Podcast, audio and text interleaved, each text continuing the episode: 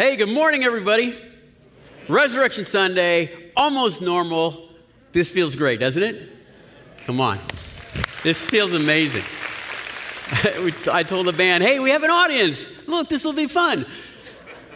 She's, something else changed. See what we got? Huh? See the cross? Yeah. You notice anything special about the cross? Yeah, it's empty. It's got a tomb that goes with it. It's empty because the grave could not hold down Jesus the Christ. It's Resurrection Sunday. There are only a few events that change the universe, and Resurrection Sunday is one of those days. Changed everything for humanity. Uh, when I, when I moved here a number of years ago to, to Austin, back to, back to Austin, eh, I was working at a, with, with a man that had a radio show on KLBJ AM, and it was called Christian Encounter. It was a fun show, very informative. Uh, we would get on the telephone, men and women, some of the brightest men and women uh, in various fields of study, and whether they were, some, some were theists, some were atheists, and some were uh, Christ followers. And, and we just open it up to any questions people might have about the nature of God and the promises of Christianity. It, and it, we did this for years. And, you know, I, after a while, I realized, wow, this, there's, there's a lot of answers to a, a lot of difficult questions. And so one, the person I was working for said, well, let's see how, how you do. Uh, here's, so here's how he challenged me. He said, why don't you go down to UT, one of the guys' dorms, just sit in the lobby, grab a crowd, you know, let them gather around you and then say, I'll answer any of the questions you guys have. So I did that. Went down there and went, just gathered everybody up and said, okay, what do you have? Let's, let's talk about this. And what I was, you know, the end game was to show them kind of the limitations of science in some respects and the philosophy of science, if you know what that means. And then also to explain how most of us live a lot of our life based on faith. There's not like faith versus facts, There's, we all live our lives with a lot of faith. so um, I, I, started working my way through, you know, kind of like the big bangs of what we believe to be true. The first one is the, what's called the cosmological Big Bang. I'd ask them to explain how something came from nothing. Not, wait, no, not something, everything. and not just everything, but everything got in very precise order so that the galaxies and solar systems wouldn't collapse upon themselves. So everything came from nothing and got in very particular order. That, that takes a certain amount of faith to believe that. Kind of a big bang. I said, well, there's, there's another big bang that you have to believe by faith, and, and that is that life came from non life. There was non life, and then there was life. And again, it feels very binary. It just kind of happened. And that happened without outside influence with an atheist view. Then there's an anthropological Big Bang, because man is not like any other created, or I'm sorry, any other evolved thing. There's a difference in man, there's a difference in makes. He's different in kind. A mechanistic brain that other animals have, they, they can't be self reflective. You don't, get, you don't get the thinker, Michelangelo, Leonardo da, da Vinci, you don't get uh, Beethoven. That's the different kind of of life.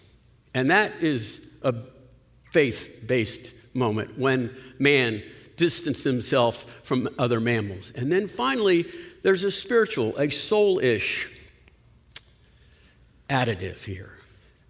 There's something that's very difficult to explain, if, especially, especially if you don't believe there's a maker, and that is that, that we have a soul and spirit, that there's free will. There, there's an existential desire and craving to answer questions like why. There's a relentless pursuit of purpose and meaning and, and significance. Plato said, the pursuit of the true, the good, the beautiful. And so, how could you explain that? we'd talk for hours just working our way through the big bangs of faith. And then, when it was time to close, I would finish my iced tea, and I brought a prop. I said, So, let's think about this. I used to have a real live human skull. It wasn't really alive, it was a real, it was a real skull. It was a friend of mine. It wasn't really a friend of mine, it was a friend of mine that had it, so it wasn't his skull. But when I lived in California, he gave me this human skull and made for a good prop. When I came to Texas, I found out that was a felony, so I got rid of that. So. this one's plastic, so stay out of jail today.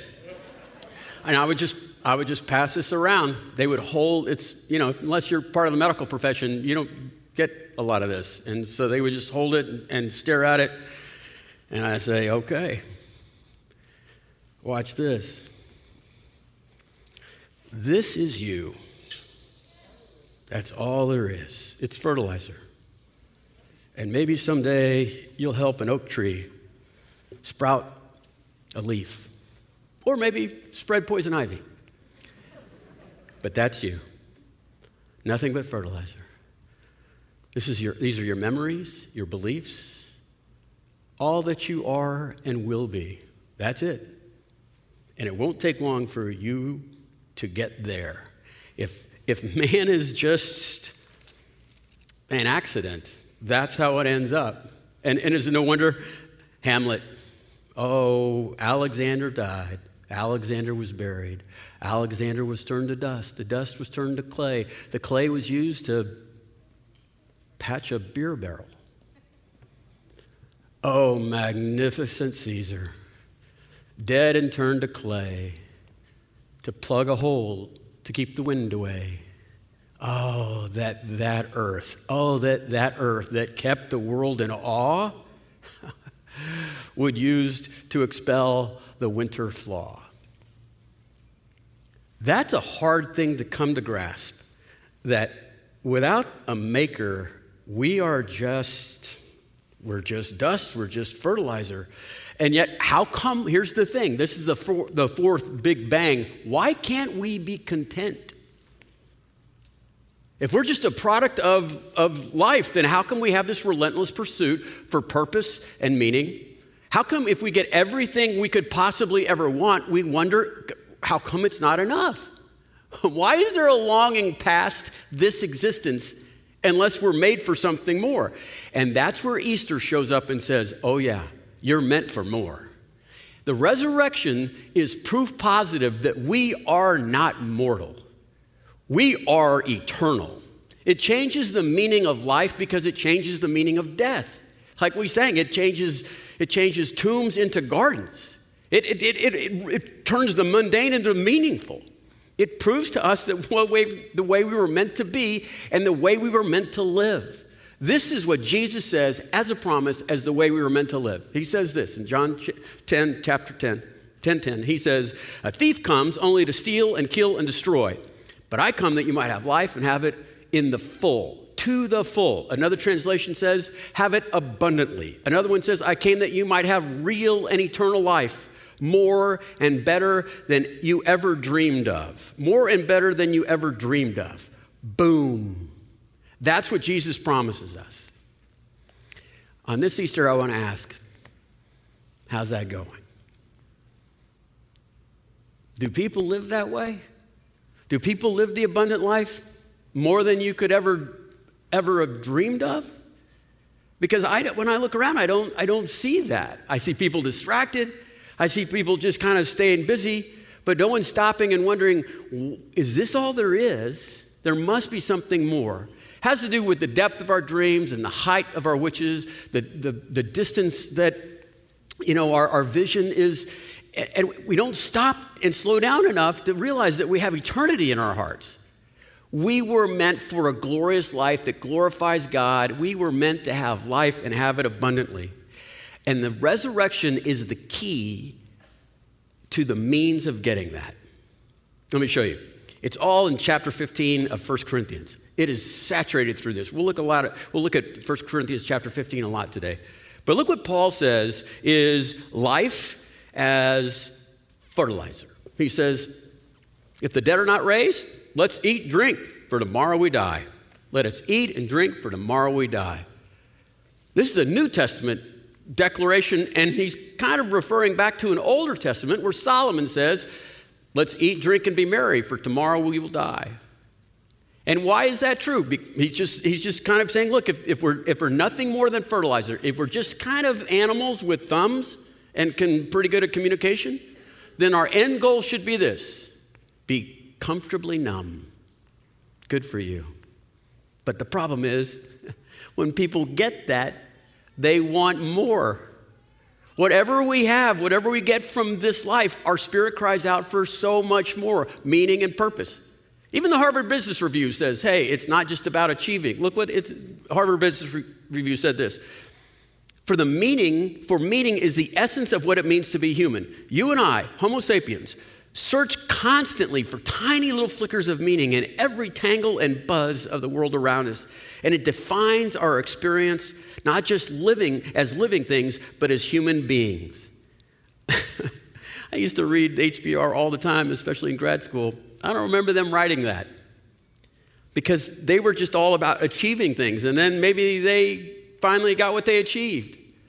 There's, there's these clues, messages sent from Eden and from heaven, and they're saying, We weren't made for here. We are, we are destined for something greater. And they're all pointing to the good and the true and the beautiful and becoming like Christ. There are two reasons that people do not enjoy the abundant life. And when I say that, I mean people in the church and outside the church. There are two reasons that people do not have supernatural stories in their lives on a regular basis, feeling as though God is in their very midst, living in their lives. And the resurrection it gives us the answers to those reasons, inside and outside the church. The first reason people don't have this life greater than they could hope or imagine is because they're feeding the wrong cravings. Feeding the wrong cravings. They are uh, choosing to live a noble lie. The culture around us, they are telling us to just feed our egos and comfort our bodies and do whatever it takes to just kind of enjoy life. Our desires are too little, is what I'm appealing to. That our souls want more. We're told to be satisfied in these things, but these things don't satisfy. And, and no matter how hard we, that's, that's one way of doing it, is just having the wrong ambition. The, another way is to have the right ambition, a God given ambition, but turn it into something way more than it was meant to be. Turn it into like the reason you live, like being a parent it's fine if it's a means, but it makes a terrible end. And when you start to make that your identity, you can't be satisfied with that. Look at, I, I sent a, a, thing around in our social media, an interview with Tom Brady. We can't play videos in here, it's complicated uh, for the internet and all that. But it's a, it's a fascinating interview with Tom Brady, right? Greatest of all time quarterbacks, uh, has a lovely family. In his own words, I have more money than I know what to do with. And then he says this He says, I have these Super Bowl rings. And I, I, I, and I still, I still wonder if there's something greater for me out there. He says, there, there has to be more than this, right? Wow. I mean, there's a person that gets it all, but all the stuff he gets is temporal stuff. And some of those things are God given ambitions, but if they're, if they're the reason for living, they won't satisfy because we're more than fertilizer. We're so much more. And like a philosophy teacher that I had in graduate school used to call this destination sickness because he said, don't pity the person that's on the treadmill thinking he, he, can, he might find something if he got the right zip code or, or achieve the, the right amount of health or whatever it might be. That person, they can stay deluded all the way till their death. Pity the person that gets there. They actually get everything they could ever ask or imagine that sick person realizes they get home, and that home is a homesickness that can't be cured. Destination sickness is when you seek some destination, you arrive at that destination, and you realize you're more than fertilizer. You're made in the image of God. Uh, the figure of speech, you've heard it, right? I climbed the ladder of success, and when I got to the top, I found out it was leaning against the wrong wall. That, that's what we're talking about having the ladder against the right wall. The number one reason why people don't experience the abundant life is because the shepherds of this culture, the, the, the, thief that comes in the night to steal and destroy, he, he, he leads us to pastures that make us fat but don't nurture our souls. He gives us salt water, not to quench our thirst, but to make us more thirsty. We're more than fertilizer. resurrection. If there's a resurrection, that means we're going to be resurrected in some way, and that means we're, we're meant to be more. It's sarcastic, I think. When Solomon says it, he says, Eat, drink, and be merry, for tomorrow you die. But if you eat and drink like all you are is this, you can't be merry. That's the frustrating part. We're made for more. We're made in the image of Jesus Christ. We are meant to be like Christ in all of our life.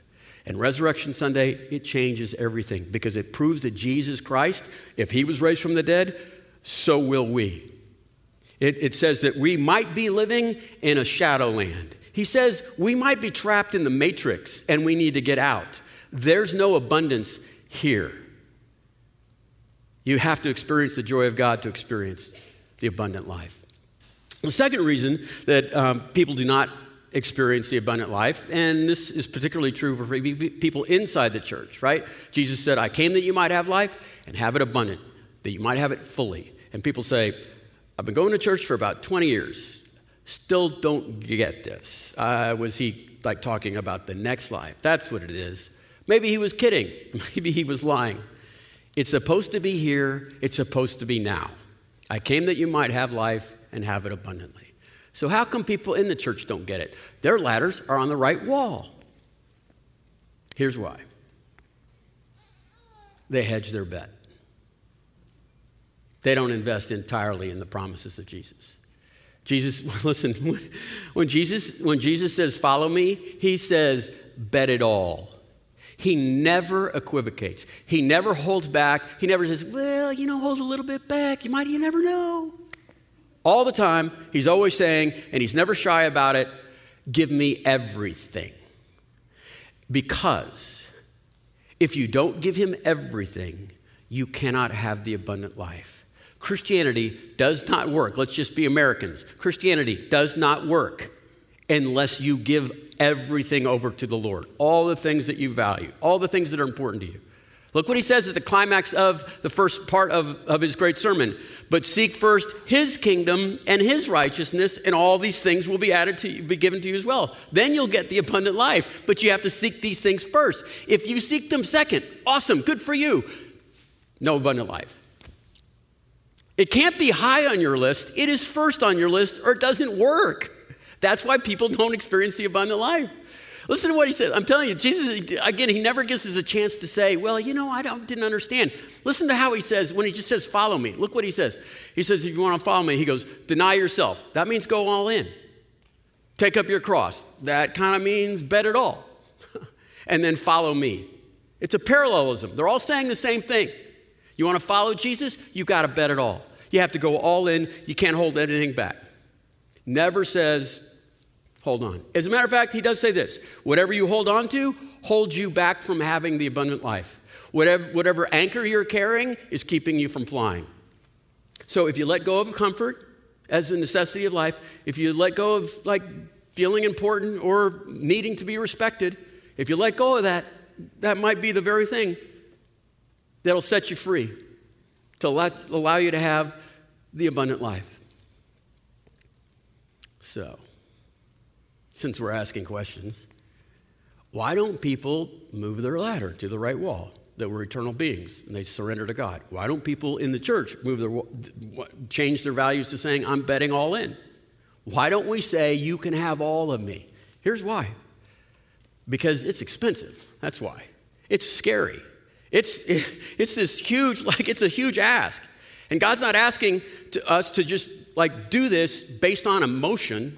What I love about Easter, resurrection, is He says, Look, I understand what I'm asking, and I'm telling you it's reasonable to do that. It's, it's a huge cost to change your whole identity. It is exceedingly costly to live the Christian life, okay? I, I acknowledge that. I made a list, just, just maybe it's just me. But the confession and the repentance, man, that's tiring. Discipline, overcoming addictions, giving, serving, sacrificing, living deeply, fully committing to grieving effectively, that's not easy to do. The only way to do it though is like Christian life isn't hard, it's impossible. And God says, "Yeah, yeah, yeah, I know. I do I do the impossible." But the only way the impossible can be done in your life is if you give me everything. And so, yeah, I mean, what's great about Christianity is you're going to love people you don't even like. I mean, you're going to give extravagantly. You're going to take your like fun money, uh, your hot tub money, and you're going to give it to someone you'll never meet in this lifetime and somehow feel wonderful about that. You're going to forgive in magnanimous ways. But the only way that's going to happen is if for you to go all in and you got to see that it's worth it.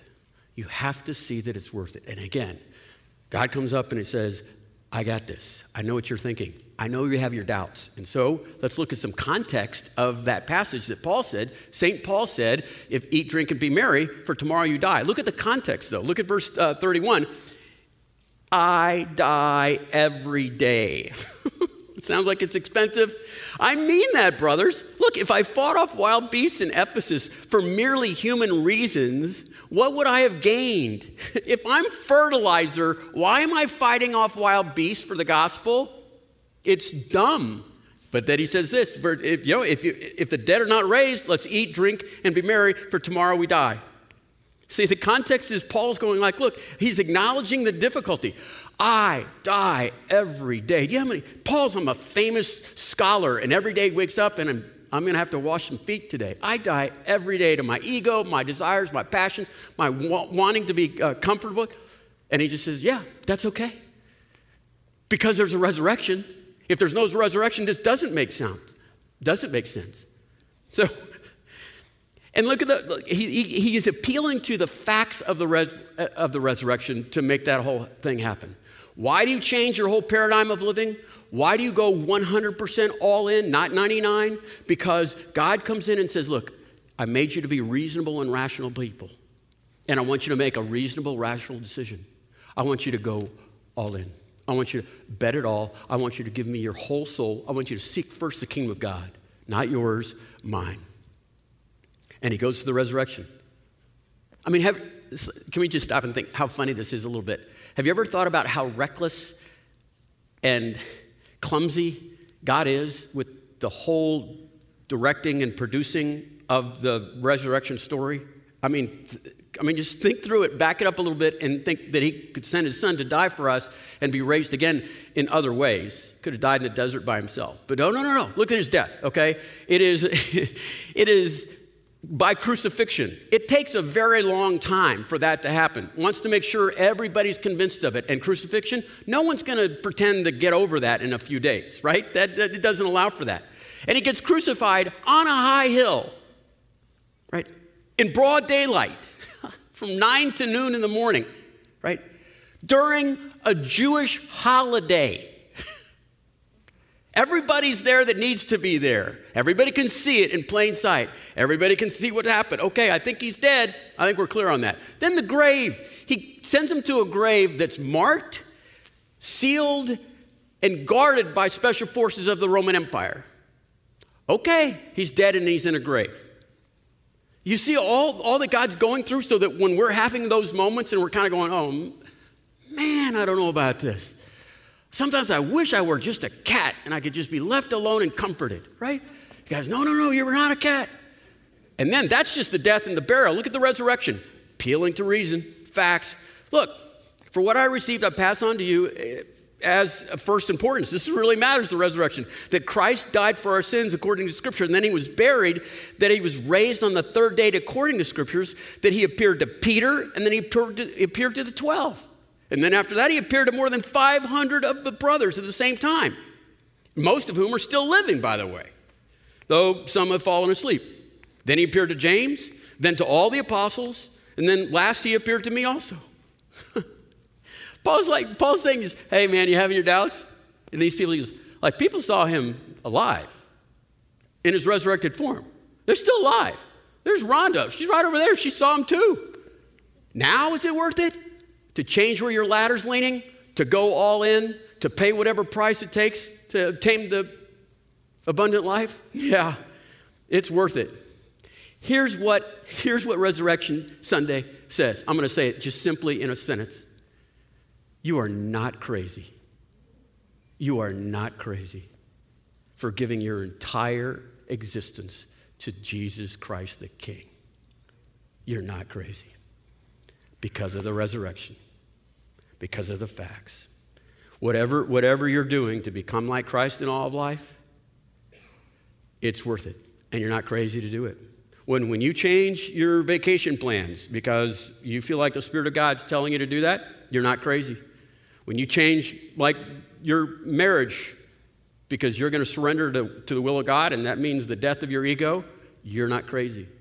When you look at the parenting style that you have and you're either neglecting or worshiping your kids, and those things are not good for them or for you, and it doesn't get the abundant life and it's disobedience, and you have to change that paradigm, it's worth it. It is worth it. It is worth it to deny yourself, take up your cross, and follow Him because of the resurrection. That's why Resurrection Sunday changes everything in the human experience. Each of us, we have two choices, don't we? Choice one, we have eternal souls. We are not fertilizer. We are more than that. We are not just human, we are made in the image of Jesus Christ and we're meant to become like Christ in all of life. And there's adequate evidence for that. C.S. Lewis was converted. it's a great story if you read Surprised by Joy. It rocked his world because he thought he had the intellectual capabilities and the facts to be an atheist. So he reads Everlasting Man by G.K. Chesterton, which knocks him off balance. And then he has a conversation with one of his colleagues at Oxford that says, and he's, he's describing him as the most hard boiled atheist that he knew. And that hard boiled atheist is having a conversation. He just says, You know, Lewis, it seems that resurrection actually might have happened. There's a lot of facts.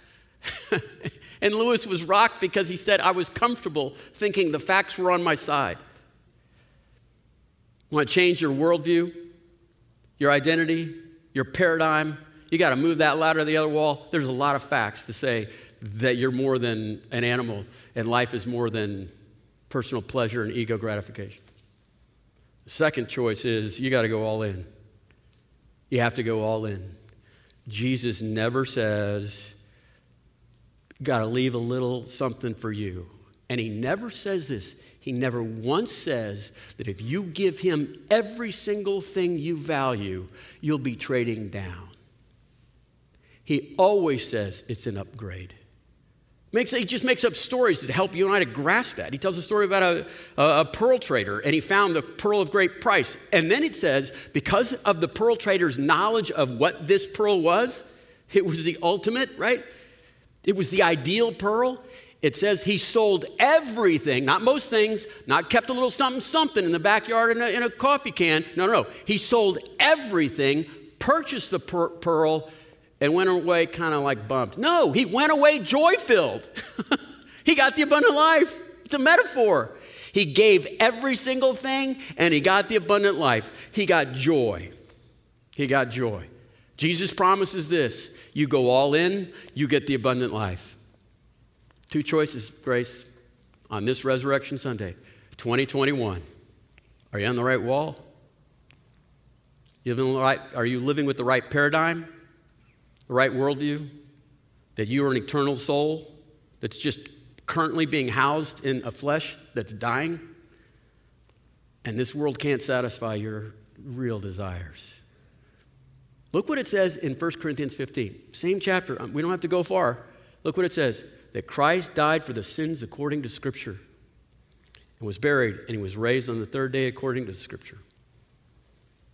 When you switch your paradigm, you want to live for God, you want to have a relationship with Him, it starts with you being reconciled to God. And that's why Paul says He died for our sins. We can't be right with the holiness of God, with, with our souls contaminated by rebellion. And so Jesus didn't come just to teach, and he didn't come to be just to be an example. He came because there was a debt that needed to pay, and he paid the debt that he didn't know so that we might receive forgiveness that we shouldn't get.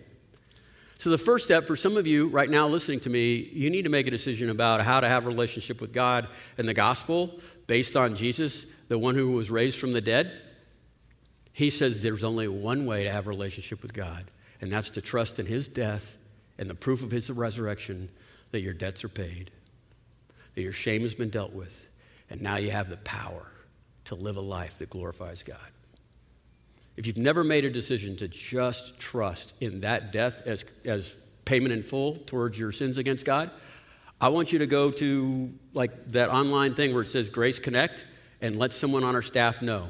I want you to, I want you, I'm asking you to pray today that you receive that gift from Jesus Christ, and then I want you to tell someone about it today. And someone might be just going online and going to that Grace Connect. You have to tell someone because it, it's life changing. So, part one, I'm going to change the way I'm living. I'm not, I'm not living this way anymore. I'm living for eternity. I'm going to have a relationship with God through Jesus Christ. The second decision we all need to make today is bet it all. There's a passage in, first, in, in Ephesians chapter 1, and it says, The same power that raised Jesus from the dead is alive in us. The Spirit of God. The Spirit of God allows us to enjoy the impossible. We can live a life when we're completely surrendered to God to experience abundant life, to overcome our addictions to our pride, our fears, our insecurities, our passions, our addictions to chemical things. All those are available. There's, the point is, there's so much more to life. And Paul says in 1 Corinthians 15, based on the evidence of the resurrection, you should absolutely go all in. You should die daily, really, because it's worth it.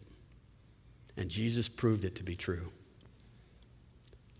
We're a kind of a small church here in Austin, but we have some big stories. Can I tell you just a few big stories about people that many of them were living in the church for a long time, and then finally something triggered, something snapped, and they said, I'm going to go all in because this stuff isn't working. Jesus, second, no more. I've known men and women in business, and sometimes it's in the same exact business, and they hated that business, and they just said, you know what? Fine, fine. I don't need my ego to get stroked at work anymore. I don't need to do whatever I need to do so that people will recognize me or I'll get the house that I want. I'm just going to do my job as like I'm doing it unto the Lord. Like I'm working for the Lord, just like it says in the Bible. And when they turned that switch over and they surrendered all the things they wanted in life to be instead a servant of the king and serving the king humbly, modestly, they started enjoying their jobs. Yeah, I know. They started living the abundant life with something that was mundane and now is a ministry, now is worship. I know some men and women that when they did the math, they realized that God made them to do something else and they left a career and went into another career to serve God in that context. I know some men and women in this church that had a paradigm of, I'm just going to get what I can in dating, as much as I can, as often as I can, with as many as I can. And then they surrendered that part of their life to the Lord Jesus Christ and they said, I'll be single the rest of my life if I have to be, but I'm going to play by his rules because he's my king. And it wasn't based on some camp experience that they had on a women's retreat or a men's retreat or something like that. It was because Jesus showed himself to be a resurrected Savior. Some of them end up marrying happily, some of them don't, but they're content in their singleness when their time is right. I know men and women who their marriages, you know, just, I think, I don't know if it's 50%, but I'll bet it's somewhere around 40, just around 40% of our marriage mentors in our marriage ministries, 40% of them were on the rocks or kind of pronounced dead. And then they surrendered their lives and said, you know what? I'm not going to be in this marriage to get, I'm going to be in the marriage to give. I'm going to serve this woman like I'm presenting her as holy and blameless before Jesus Christ. I'm going to su- submit to this man like he's my King Jesus. I'm going to do what I need to do the way I'm going to need to do it, changing the rules, playing by the King. And they start enjoying the abundant life. And there were a lot of deaths on the way there, but they were all worth it.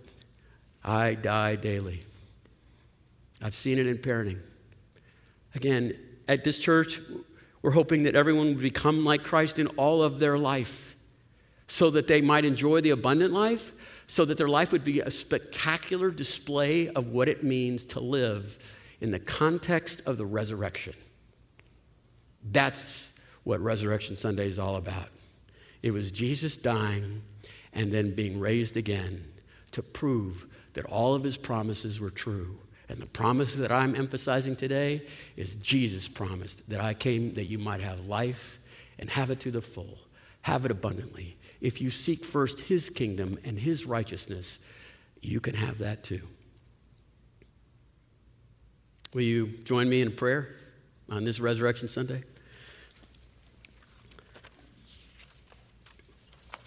Lord, I, I would imagine there's some men and women here, boys and girls, that are looking for meaning and purpose. They desire joy. They want to know how to grieve and suffer well. They want the abundant life. So, Lord, I'd ask that you would help them first negotiate do they even know you? Have they answered your call, your proposals, your pursuit of them? I'd ask, Lord, that they would surrender to trying to be good so that you'd like them. They'd give up on trying to like do whatever they feel like you would want them to do and would receive only a gift from Jesus Christ as the payment for their crimes against you and will receive the adoption of sonship or daughtership and become yours.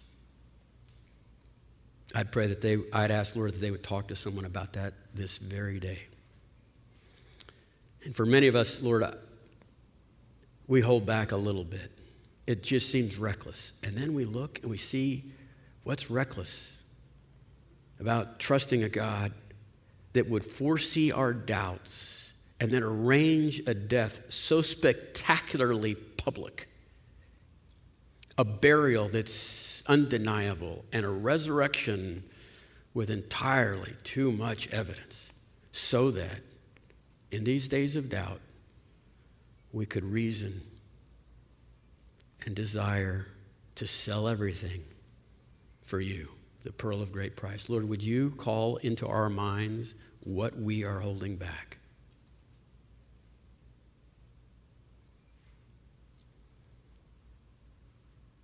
Lord, it's my hope and desire that every member of this church would live a life abundantly, and that light would shine like a lighthouse, and others would want to know what do you what what makes this work for you, and they'd be proud to tell about you, their King. We pray in the name of the Father and the Son and the Holy Spirit on this Resurrection Sunday. And everybody said, Amen.